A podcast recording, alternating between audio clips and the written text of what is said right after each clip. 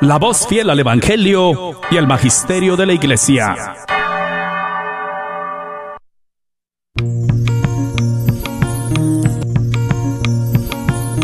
Y pongo el cielo y la tierra por testigos contra ti, de que te he dado a elegir entre la vida y la muerte, entre la bendición y la maldición. Elige pues la vida, para que vivas tú y tus descendientes. La Red de Radio Guadalupe y la Comunidad Católica Provida, Ministerio de Respeto a la Vida de la Diócesis de Dallas, presenta Celebrando la Vida. Y con ustedes, Aurora Tinajero y Patricia Vázquez. Se está acabando con la humanidad y los pequeños pagan tan dura realidad. Se está perdiendo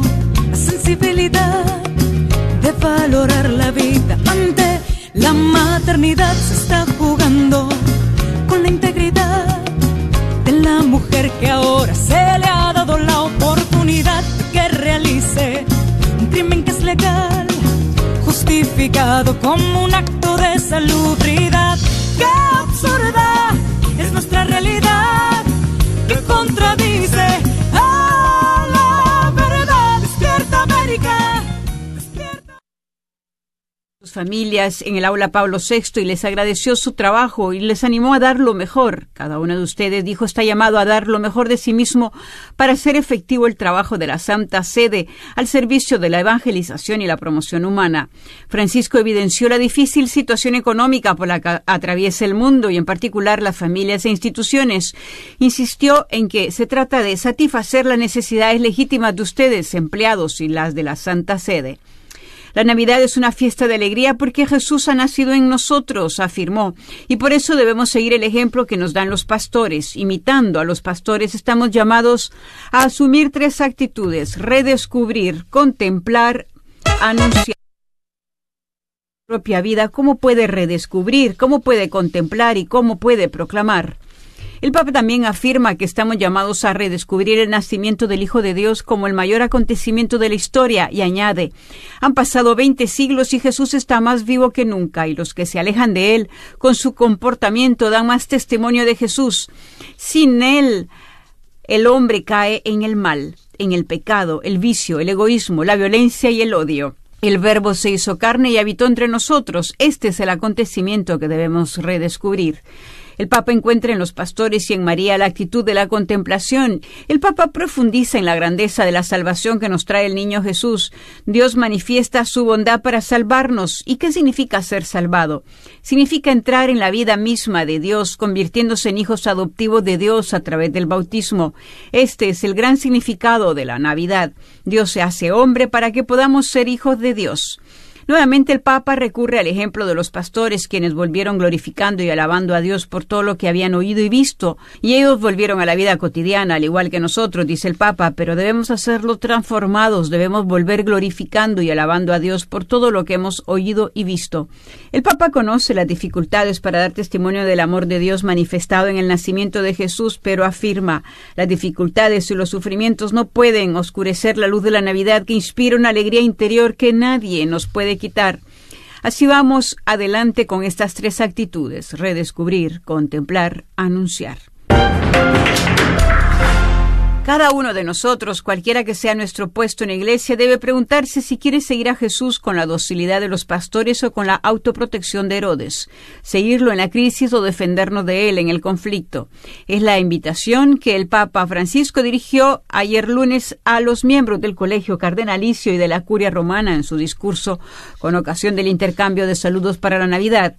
Ante el misterio de la Encarnación, así como frente al misterio pascual, señala el Papa, encontramos el lugar adecuado solo si somos inermes, humildes, esenciales.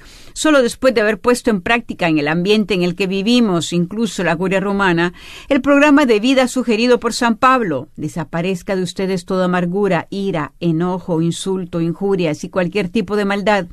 Sean bondadosos unos con otros, sean compasivos y perdónense mutuamente, así como Dios los perdonó en Cristo. Solo revestido de humildad, imitando a Jesús manso y humilde de corazón, solo después de habernos colocado en el mismo puesto y habernos hecho siervos de todos, A este propósito, San Ignacio en sus ejercicios llega hasta el punto de pedir que nos imaginemos estar en la escena del nacimiento, haciéndome yo, escribe, un pobrecito y esclavito indigno, mirándolos, contemplándolos y sirviéndolos en sus necesidades. Al dirigir su mirada al mundo de hoy, el Papa Francisco señala que esta Navidad es la Navidad de la pandemia, de la crisis sanitaria, socioeconómica e incluso eclesial que ha lacerado cruelmente al mundo entero. La crisis ha dejado de ser un lugar común del discurso y del establishment intelectual para transformarse en una realidad compartida por todos. Por ello, puntualiza, este flagelo ha sido una prueba importante y al mismo tiempo una gran oportunidad para convertirnos y recuperar la autenticidad. Recordando el momento extraordinario de oración en tiempos de pandemia del pasado veintisiete de marzo, el Santo Padre explica el significado de la tempestad que golpea al mundo. La tempestad desenmascara nuestra vulnerabilidad y deja al descubierto esas falsas y superfluas seguridades con las que habíamos construido nuestras agendas, nuestros proyectos, rutinas y prioridades. Nos muestra cómo habíamos dejado dormido o abandonado lo que alimenta, sostiene y da fuerza a nuestra vida y a nuestra comunidad.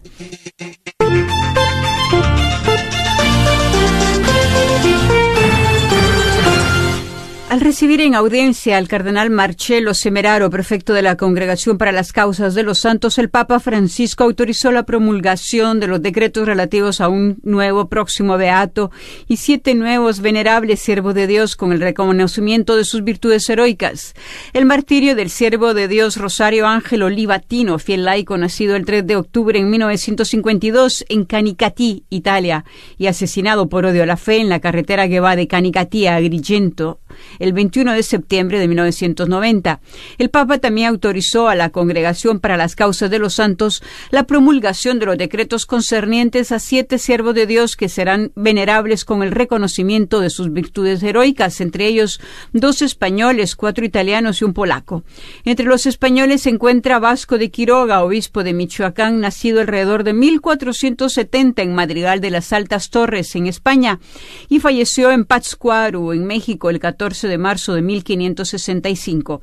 Estudió Derecho y Teología asistiendo a las universidades de Salamanca y Valladolid y luego comenzó a trabajar en la magistratura en Valladolid, donde en mil quinientos veintiocho fue nombrado miembro de la Real Cancillería. En mil quinientos treinta fue nombrado por el rey Carlos primero de España como juez de la Segunda Audiencia de México con la tarea de verificar y eliminar, entre otras cosas, los abusos que se habían cometido contra los indios, logrando una delicada labor de pacificación social. Durante este periodo Periodo Vasco de Quiroga fundó dos hospitales a su cargo, siempre con gran atención al mundo indígena, al que dedicó tiempo y compromiso. Luego, el nombramiento del Papa Pablo tercero como primer obispo de Michoacán, una oportunidad para desarrollar un plan pastoral articulado en el que pudo instituir seminarios, construir una catedral, pero también crear estructuras de cercanía y cuidado espiritual y material para los indios. También español es el siervo de Dios Antonio Vincenzo González Suárez, sacerdote diocesano, nacido el cinco de abril de mil ochocientos diecisiete en Agüimes, España, y muerto en Las Palmas, siempre en España, el veintidós de junio de mil ochocientos cincuenta y uno. Los cuatro futuros venerables italianos son las virtudes heroicas del siervo de Dios Bernardino Piccinelli en el siglo Dino, de la Orden de los Siervos de María, obispo titular de Guaudiaba y auxiliar de Ancona, nacido el veinticuatro de enero de mil novecientos cinco en Madonna dei Fornelli, aldea de San Benedetto Val di Sambro, y fallecido en Ancona el primero de octubre de mil novecientos ochenta y cuatro. Las virtudes heroicas del siervo de Dios Antonio Seghezzi, sacerdote diocesano, nacido el veinticinco de agosto de mil novecientos seis en Prémolo, Italia, y muerto en Dachau, Alemania, el veintiuno de mayo de mil novecientos cuarenta y cinco. Las virtudes heroicas del siervo de Dios Bernardo Antonini, sacerdote diocesano, nacido el veinte de octubre de mil novecientos treinta y dos a Chimego, en Italia, y fallecido en Karagandá, en Kazajistán, el veintisiete de marzo del dos mil dos. Las virtudes heroicas de la sierva de Dios Rosa Staltari, religiosa profesa de la Congregación de las Hijas de María Santísima Corredentora, nacida el tres de mayo de mil novecientos cincuenta y uno en Antonimina, Italia, y fallecida en Palermo, siempre en Italia, el cuatro de enero de mil novecientos setenta y cuatro. Nacido en Bolesław, hoy Polonia, el catorce de diciembre de mil ochocientos sesenta y nueve, es el siervo de Dios Ignacio Stuchli, sacerdote profeso de la Sociedad de San Francisco de Sales, fallecido en Lukov, República Checa, el diecisiete de enero de mil novecientos cincuenta y tres. Una nota de la Congregación para la Doctrina de la Fe, aprobada por el Papa Francisco, da luz verde en esta época de pandemia a las vacunas producidas con líneas celulares de dos fetos abortados en la década de mil novecientos sesenta. La nota afirma que es moralmente aceptable utilizar vacunas anti covid diecinueve que han utilizado líneas celulares de fetos abortados en su proceso de investigación y producción.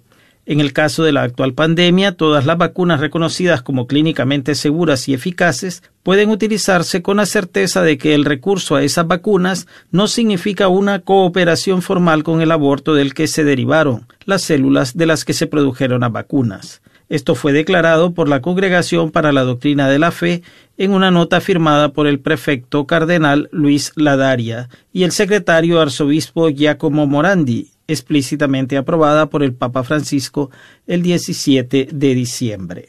El documento de la Congregación para la Doctrina de la Fe, publicado cuando muchos países se preparan para llevar a cabo campañas de vacunación, interviene con autoridad para aclarar las dudas y preguntas que han surgido de las declaraciones a veces contradictorias sobre el tema. La nota sobre la moralidad del uso de ciertas vacunas anti covid diecinueve recuerda los pronunciamientos anteriores sobre el mismo tema. El de la Academia Pontificia para la Vida en dos mil cinco, la Instrucción Dignitas Personae de la Congregación de la Doctrina de la Fe en dos mil ocho y, por último, una nueva nota de la P A V en dos mil diecisiete.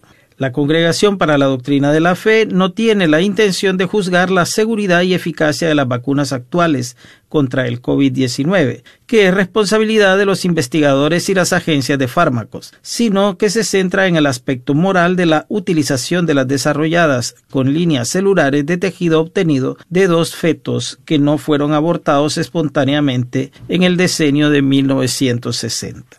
La Congregación para la Doctrina de la Fe al mismo tiempo recuerda que la vacunación no es, por regla general, una obligación moral y que por lo tanto debe ser voluntaria. También hace hincapié en el deber de perseguir el bien común. Este bien común, a falta de otros medios para detener e incluso prevenir la epidemia, puede recomendar la vacunación, especialmente para la protección de los más débiles y expuestos.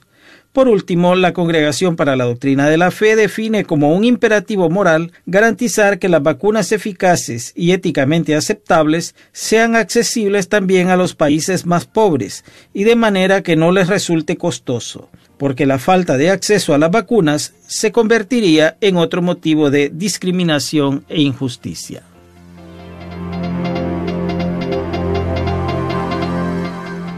Hasta aquí, amigos oyentes, con nuestra información. Gracias por haber estado en sintonía de Vatican News, Radio Vaticano. Hasta la próxima.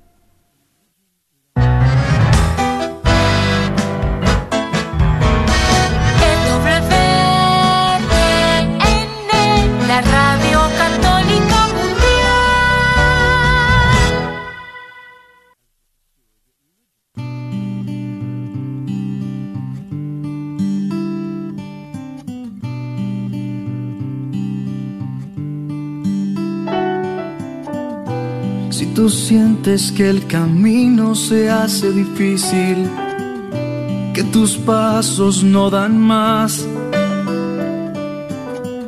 que tus heridas están clavadas a un destino fatal. Mira la cruz, no estás solo, te puedes salvar. Mira la luz, la luz que duele, que duele al amar. Y no es cierto que tú estés tan solo, sin nadie que espera. Muy tarde o temprano llevarte a su altar.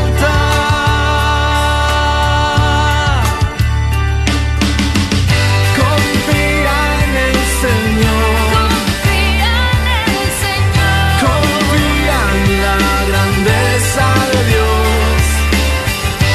Escucha tu voz, escucha tu voz, se derrama con todo su amor.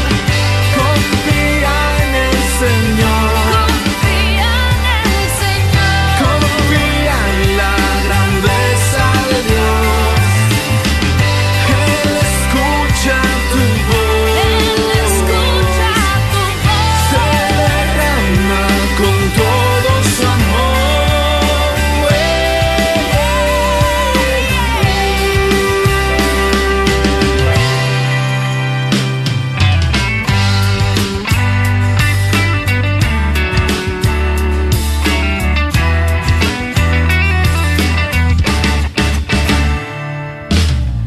Si el pecado a un suplicio me ha llevado, no he olvidado que también Él,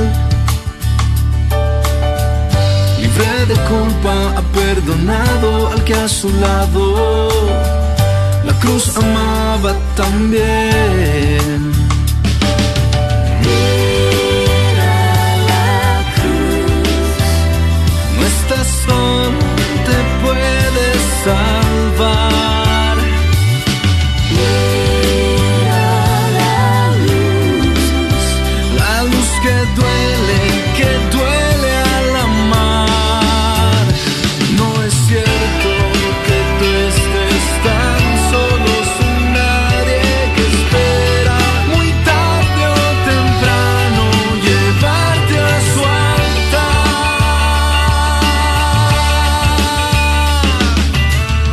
Confía en el Señor, confía en el Señor, confía en la grandeza de Dios. Él escucha tu voz, Él escucha tu voz, se derrama con todo su amor. Confía en el Señor, confía en la grandeza de Dios. Él escucha tu voz, se derrama con todo su amor.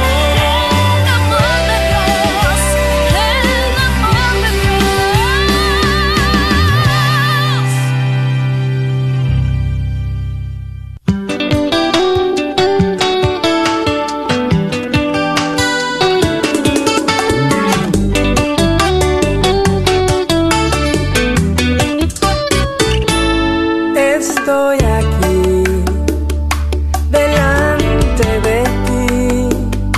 Te miro a los ojos, mi alma te llama, te siento en mí. Calma mi ser, dame de beber. Entrego mi vida, abre mi camino, confío en ti. Gracias Señor, gracias te doy por tu presencia en mi corazón, por esa luz, por ese amor, gracias te doy. Alumbra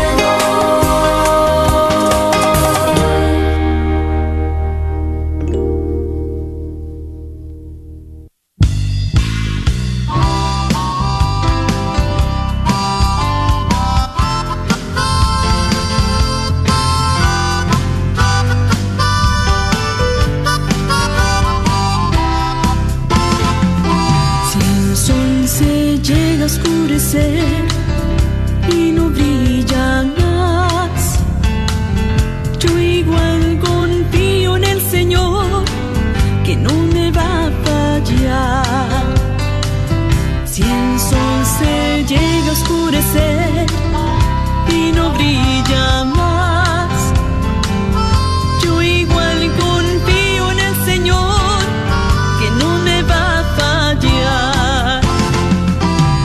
Puedo descansar.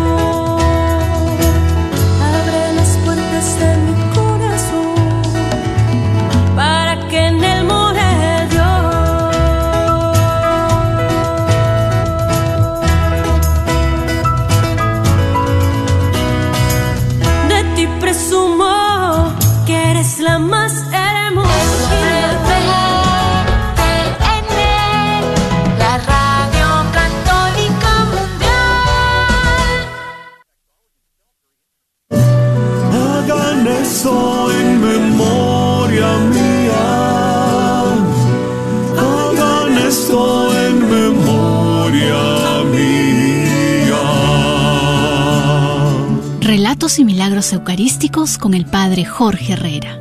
Un día un músico, conversando con Mozart, este genio eminentemente religioso, y hablando de música sagrada, afirmaba: qué lástima que muchos de los grandes músicos, especialmente los clásicos antiguos, hayan participado del mal gusto que tuvieron los grandes maestros en la pintura, consagrando sus energías a objetos tan estériles e ingratos a la imaginación como son los temas de la iglesia. Al oír esto, Mozart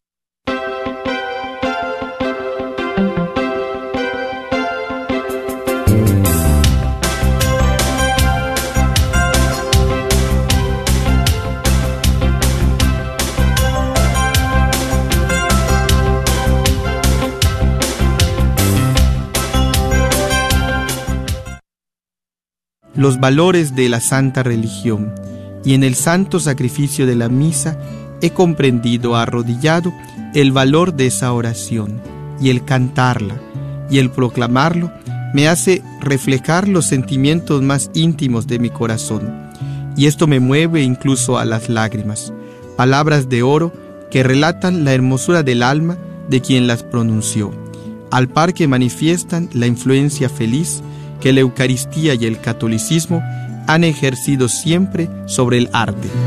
Hagan esto en memoria mía. Visita el catálogo de Navidad en línea. Hagan esto en memoria mía.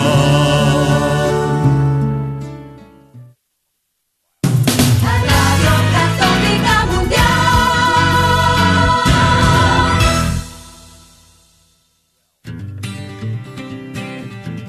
¿Qué significa ser iglesia? Somos la iglesia. Todos, o sea, yo también. ¿Que no la iglesia es el edificio? ¿El de aquí o cuál edificio, padre? Es el edificio espiritual que forma el Espíritu Santo cuando somos bautizados. ¿Formados por quién o qué? Porque si la iglesia es el cuerpo de Cristo, entonces Él es la cabeza. Es la cabeza y nosotros somos el cuerpo, y donde quiera que Él vaya, allá estaremos nosotros. La iglesia somos todos. Jesús, María y José. Sí, también. Conversando la fe, somos la iglesia. Este es su programa, Conversando la Fe. Comenzamos.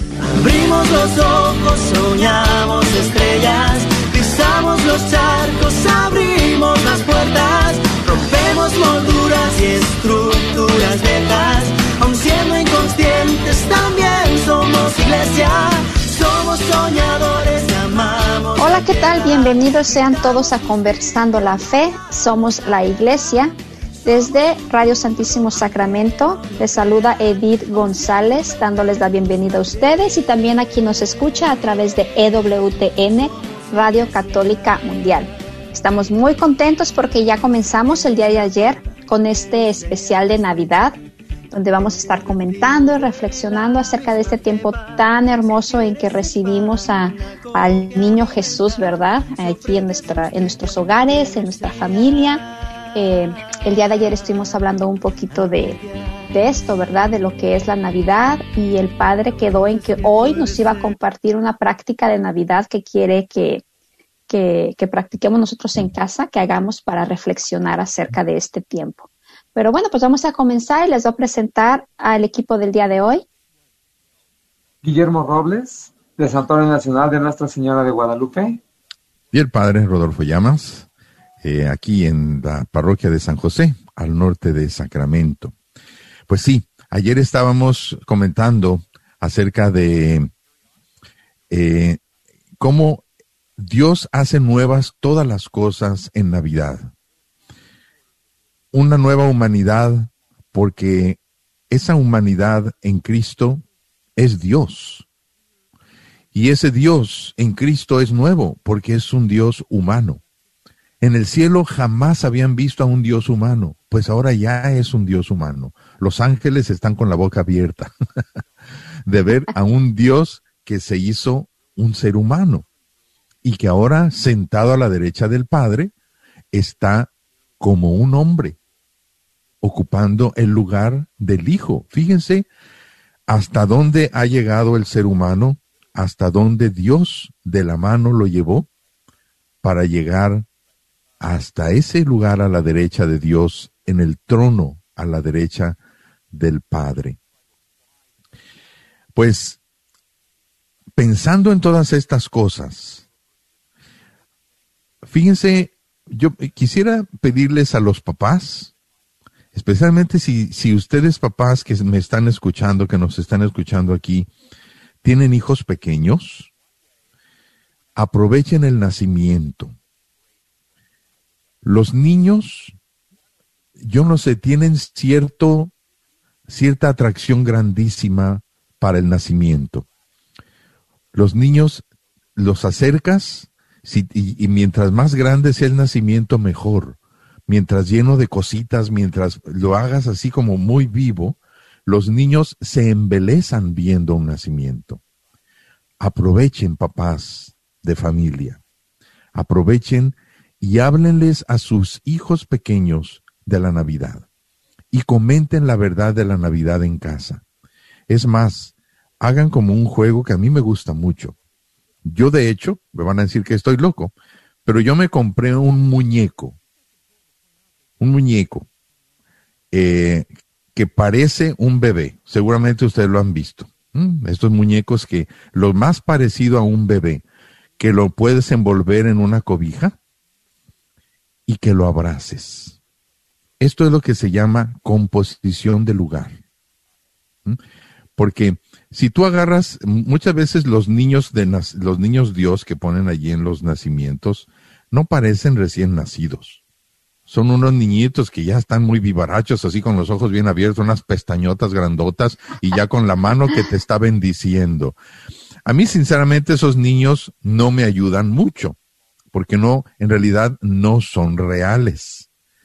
Está bien, pues que bueno, los hace muy bonitos, sus caritas y todo, pero no, no, no fue así el niño Dios que María tuvo en sus brazos.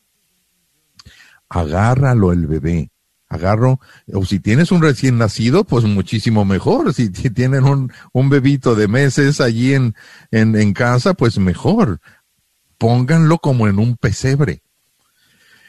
Agárrenlo, así era el niño Dios. Así era el niño Dios, con pañales y que se hacía pipí, ¿eh? Y popó.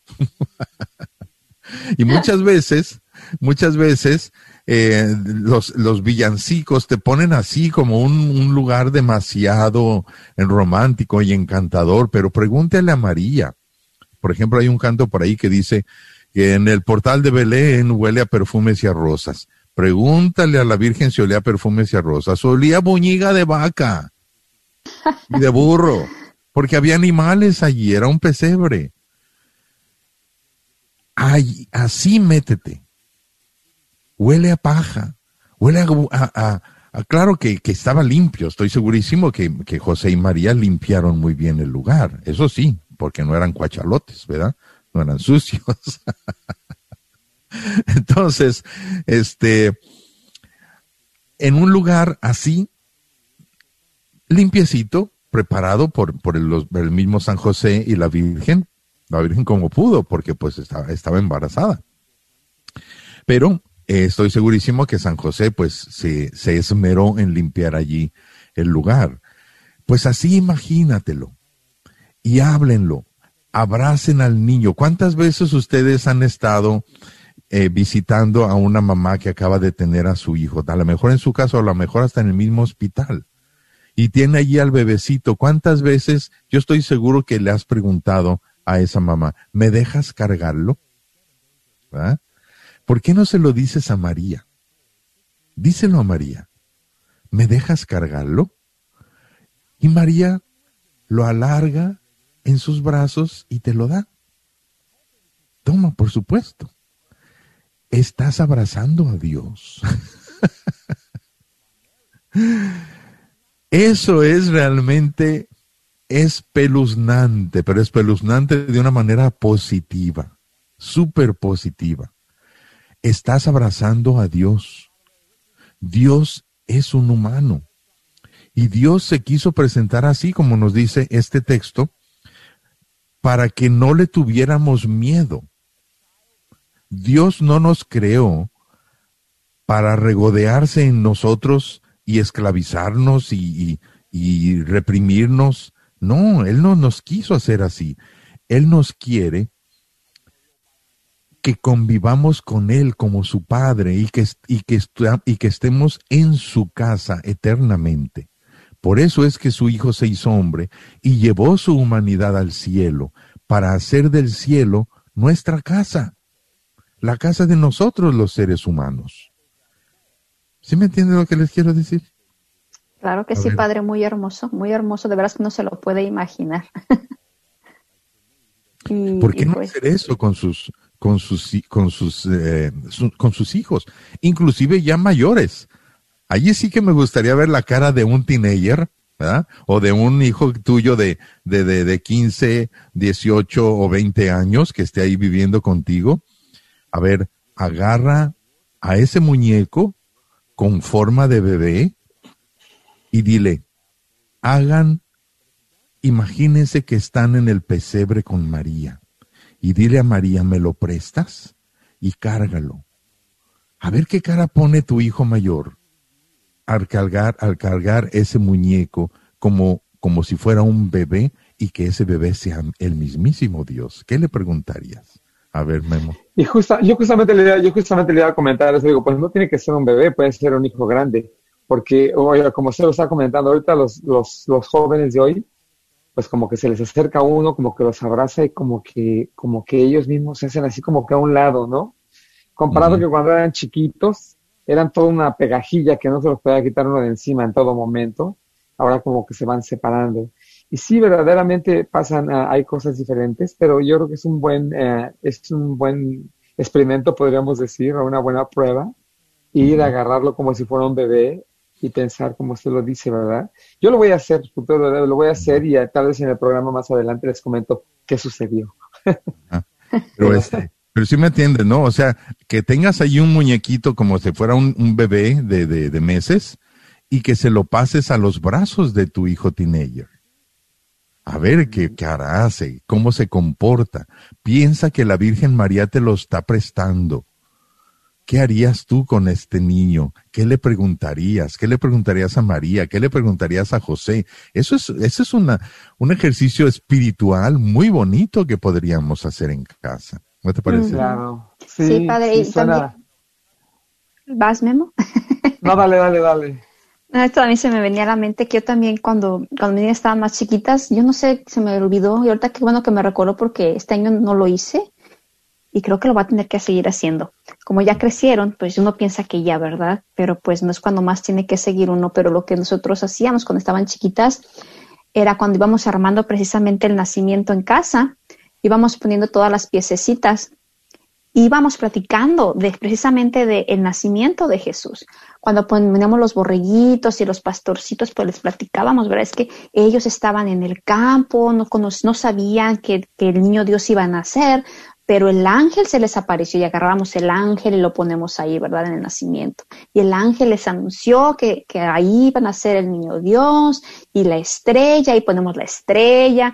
Y luego los Reyes Magos también supieron, vinieron de muy lejos a visitar, ponemos ahí a los Reyes Magos con sus animales. Y bueno, o sea, vamos contando toda la historia de como una como una pastorela, ¿verdad?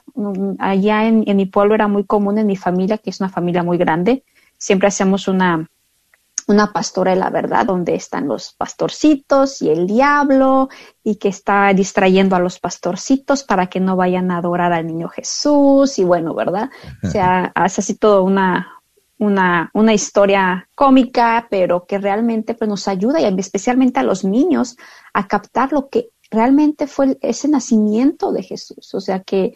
que que a los más humildes, a los pastores, a ellos fue a los que se les reveló primero, que también vinieron magos de diferentes, de lugares lejanos que nos representan a todos nosotros, que todos, o sea, hasta ellos que eran reyes se dieron cuenta de que Él era Dios, hecho niño, ¿verdad? Mm. Y así poco a poco les contando la historia, poniendo los, las piezas de... hasta el diablo, ¿verdad? Y siempre en el nacimiento nunca falta el diablo. Mi suegra me dice, ¿cómo pones al diablo en el nacimiento? Le digo, pues es que estaba ahí, estaba enojado, estaba enojado, pero ahí está. Pongo al diablo y al ermitaño que también estaba esperando, ¿verdad? A que naciera el niño Jesús. Y bueno, todas estas cosas, los animalitos y todo.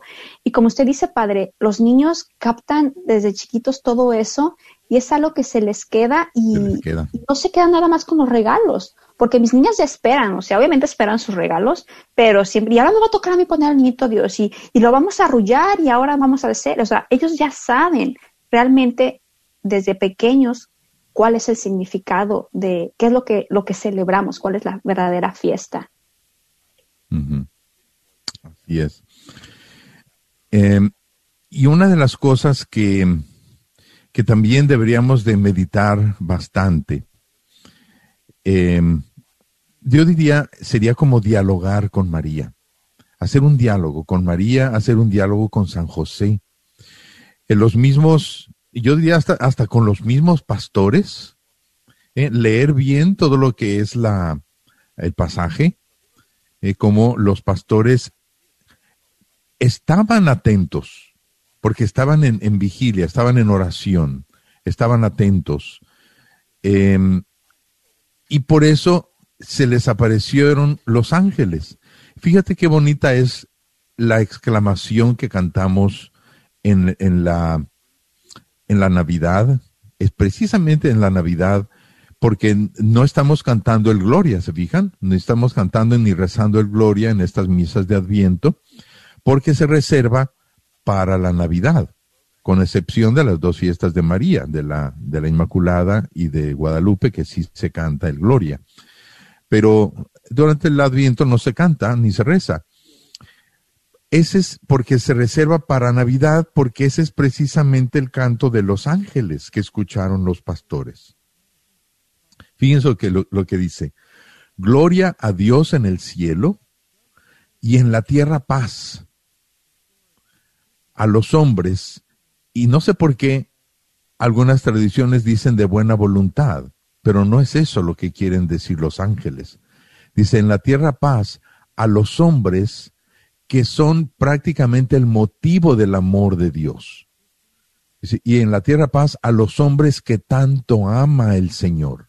Fíjate qué bonita la expresión de los ángeles. Recuerda que son los ángeles los que están diciendo, en la tierra paz a los hombres. Ellos no son hombres. Son, podríamos decir que son extraterrestres, ¿verdad? Es decir, que no pertenecen a esta tierra, no pertenecen a este mundo, ¿eh? Entonces dijeron, en la tierra paz a los seres humanos, a quienes tanto ama Dios. Ellos lo están reconociendo, que, el, que Dios tiene un amor especial a los seres humanos. ¿Te das cuenta de lo que están diciendo? Y en la tierra paz a los hombres que tanto ama Dios. Tan, en la tierra paz a los hombres que ama el Señor. Eh, y los, y los eh, pastores... Ellos pues se miraron, quedaron sorprendidos. Dice, vayan porque ya les nació el Salvador. Y lo van a encontrar acostado en un pesebre. Fíjate qué bonito. Si hubiera estado, si hubieran nacido en un palacio, los pastores no hubieran podido ir. Si hubieran nacido en un lugar especial, en un lugar rico, a lo mejor no hubieran podido ir. Si hubieran nacido en una, inclusive en el hotel, no iban a poder ir al hotel tan fácilmente, pero nació allá afuera, para que estuviera al alcance de cualquier persona que tuviera fe y que quisiera ir. ¿Se dan cuenta qué bonito fue eso? ¿Eh? O sea que está todo un plan proyectado por Dios. No, Dios no quiere cerrarle las puertas a nadie. El que no puede entrar es porque es soberbio y no quiere ir a un lugar tan, tan rascuachi, ¿verdad?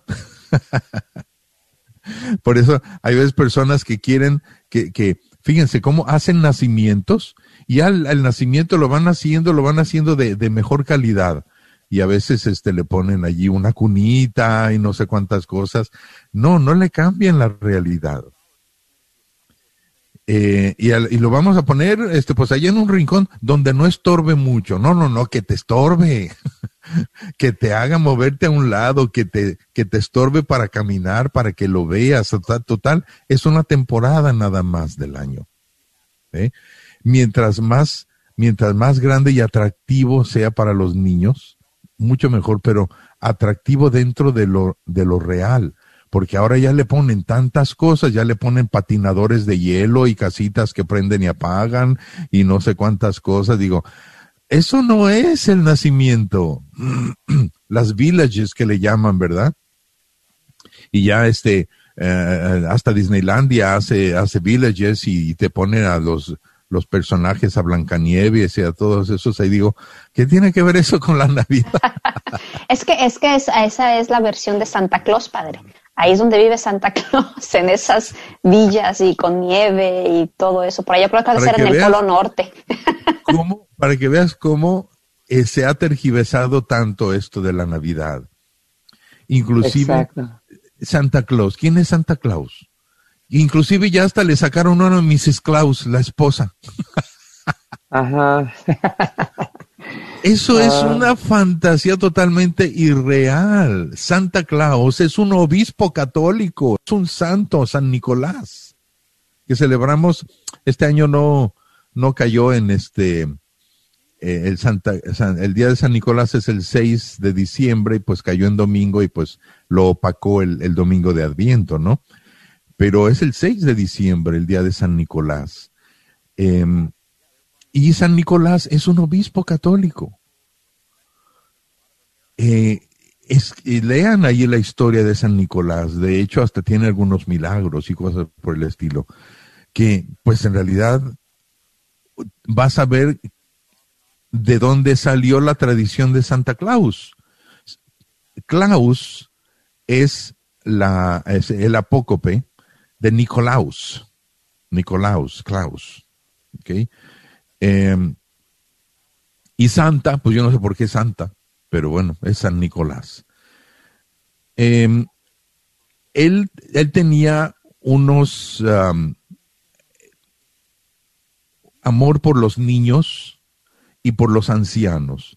Entonces él durante el año iba guardando regalos, y él llevaba regalos en Navidad.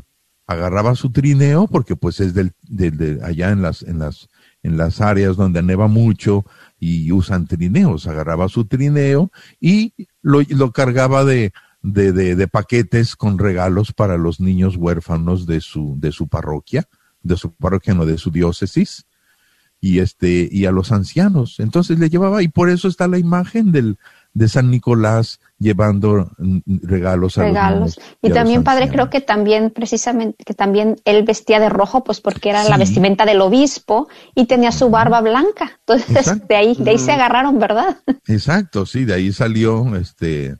Y no volaba. No, no, no. No, no, no era un trineo volador, no, no. Pero bueno... De ahí lo hicieron, ¿no? A mí últimamente he visto ahí unas imágenes muy bonitas de un Santa Claus que está arrodillado ante el pesebre. Ese me encantó. O un Santa Claus Padre, que está arrodillado ante la cruz. Y, y creo que lo de los regalos, digo, dentro de todo, no es malo, ¿verdad? O sea, no es malo uh, hacer un regalo, comprar un regalo para alguien, darle un regalo, pero se convierte en la prioridad. Sí, a veces exacto. El regalo, tanto del que lo va a dar como del que lo va a recibir, se convierte en la prioridad. Y entonces ahí donde, donde dicen que se convierte en la Navidad, no, que dice que dice, ah, dice por ahí un dicho que dice que es Navidad, no mm. vanidad. Exacto. Ajá, exacto. Ajá. Ahorita que mencionas eso de los regalos, Memo, también algo que yo les decía cuando les platicaba a mis niños del catecismo, esto de la Navidad y... que pues era el, el cumpleaños del niñito Dios y que pues no recibía regalos. Y me empezaron a preguntar a los niños, pero es que ¿cómo le vamos a dar regalos al niñito Dios? Pues está en el cielo, ¿cómo le vamos a mandar un regalo hasta allá? Uh-huh. O sea, bueno, es que él no nada más está en el cielo, está también aquí con nosotros. Si tú juntas dinero, así como le compras un regalo a tu mamá, a tu papá, a tu hermano, compras uno y tal vez se lo das a un niño que está en un orfanato, o tal vez compras una chamarra para un señor, un homeless que esté en la calle y se lo das.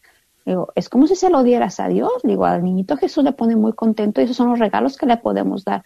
Un sacrificio de algún día no voy a comer esto, lo que voy a gastar en, el, en un videojuego lo voy a usar mejor para dárselo a los pobres. O, digo, esos son los regalos que son para el niñito Dios. Y, y pues sí, realmente lo que podemos también inculcar a nuestros niños, o sea, desde chiquitos, que el dar a los más necesitados en Navidad es el mejor regalo que le podemos dar a, uh-huh. a, al niñito Dios. Y fíjate que esta es una de las cosas que nosotros tenemos de ventaja. La, el, la primera venida de Cristo, pues, es la Navidad. Y esa Navidad, yo he estado comentando ahora en las homilías, en las misas, que esta, esta primera venida se divide en millones, millones de venidas. Porque eh, tú eres el mensajero, algo así como, como Juan el Bautista, que preparas el camino de Cristo para que nazca en otros corazones. ¿Te fijas qué bonito? Que nazca en otros corazones. O sea, la primera venida de Cristo en ese corazón se está realizando. O sea, la primera venida de Cristo se multiplica en millones porque es la entrada de Jesús a cada corazón. Su primera venida. La primera venida de Cristo es personal, es individual. La segunda venida va a ser grande y va a ser para todos al mismo tiempo. Uh-huh. El que no lo ha, el que no lo haya recibido ya en su corazón, las lleva de perder, ¿m? Porque se lo va a encontrar como un ser desconocido y como un juez, que yo no le abrí la puerta. Y este va a ser el peligro, ¿m? Y sin embargo, eh, si tú ya lo tienes en tu corazón y ya lo amas, entonces ya no va a ser alguien desconocido, ya va a ser alguien que tú ya, ya, ya está conviviendo contigo, ¿te fijas? Y es muy bonito. Entonces, eh, esta primera venida, nosotros somos parte importante de esta primera venida. Para nosotros ya no estamos esperando a un, a un, este, a un Mesías desconocido, como, como en aquellos tiempos cuando llegó. Pues te aseguro que yo, te digo, te aseguro que ni la misma Virgen sabía cómo iba a ser. Que se estuvo preguntando tanto tiempo, ¿verdad? Pues, ¿cómo va a ser este, este Dios que van a ser, este hijo mío que van a ser? ¿Cómo va a ser? Entonces, ella fue como, al, al, al, al empezar a convivir con ese bebé, empezó a darse cuenta, pues es una persona normal. Dios vino a ser un ser humano normal, para divinizar nuestra vida. Fíjate qué bonito. Nuestra vida normal se diviniza. Yo pienso que hasta la misma metida de pata que hicieron, esto vamos a hablarlo yo creo que para, para el próximo programa, eh, solamente el adelanto, la metida de pata que hicieron los, los santos reyes de ir al palacio de Herodes, que se dieron cuenta que allí no era, se habían equivocado, pero les sirvió para hacer el contraste entre un rey mundano y el Mesías. Mm. Ahí les dejo prácticamente como de... de tarea. Ah, ya nos adelantó, Exacto. ya nos adelantó lo de los Ajá, Reyes Magos. Lo que para sería mañana. la próxima, la, el sí. próximo programa, ¿verdad? Pero sí, es importante saber eh, por qué fue que, que los, los, estos sabios de Oriente se equivocaron. ¿Cómo fue que se equivocaron? ¿Por qué se equivocaron? ¿Y de qué les sirvió ese error? Bueno, qué bueno pues, que se equivocaron, vamos se a ver mañana. Exacto. se nos qué bueno que se tiempo. les fue el rumbo, se les perdió la estrella, ¿verdad? Pero uh-huh. pues bueno, vamos a seguir uh, hablando de esto mañana. Muchas gracias a todos ustedes por estarnos siguiendo en estos especiales que tenemos. Uh, tuvimos de Adviento, que tenemos de Navidad, para empezar un próximo año con muchas sorpresas. Uh-huh. Tenemos una sorpresa muy, muy bonita para empezar el, el, el próximo año, si Dios quiere. Pero bueno, les agradecemos muchísimo que estén con nosotros y también los invitamos a que nos dejen sus preguntas y comentarios en nuestra página de Facebook, Conversando la Fe, o en correo electrónico, conversando la fe arroba radio santísimo sacramento punto com. Y sin más, nos despedimos. Se despide de ustedes Edith González, Guillermo Robles y el Padre Rodolfo Llamas, que les da la bendición en el nombre del Padre, y del Hijo, y del Espíritu Santo. Amén. Amén. Hasta la próxima. Somos iglesia. Somos iglesia. ¿Quieres comprar o vender tu casa? Yo soy Esther Fernández con J P Associates Realtors y te puedo ayudar con el proceso. Si eres comprador por primera vez, te podría ayudar con la asistencia para el enganche. Trabajo con personas que tienen...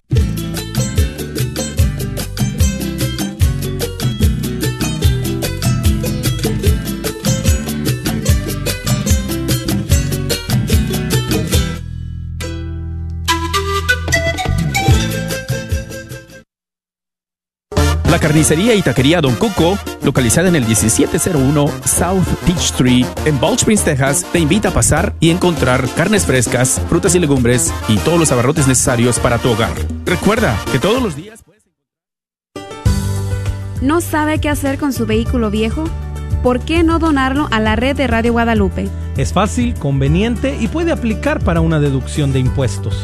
Llame al uno, ocho ocho ocho, seis tres seis, seis cuatro dos dos. Para más información, cómo donar su vehículo, llame al uno, ocho ocho ocho, seis tres seis, seis cuatro dos dos y nosotros nos encargaremos del resto. Done su vehículo y coopere con la red de Radio Guadalupe.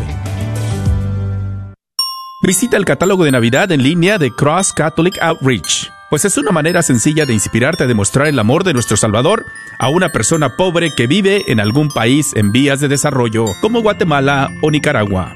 Una vez ahí, podrás elegir entre muchos de los regalos que ofrecemos, como alimentos, medicinas, agua o una cajita para niños llena de juguetes, e inclusive un rosario y un cuaderno para colorear con una historia de Jesús.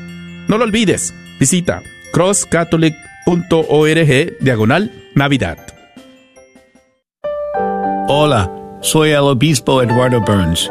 En estos tiempos difíciles nos llenen de esperanza las palabras de San Lucas. Hoy, en la ciudad de David, les ha nacido un Salvador. Les pido que oren por nuestro Papa Francisco y por nuestros sacerdotes y diáconos. Yo rezo por todos ustedes y por sus seres queridos. Y les pido que recen por mí. Que pasen una muy feliz Navidad.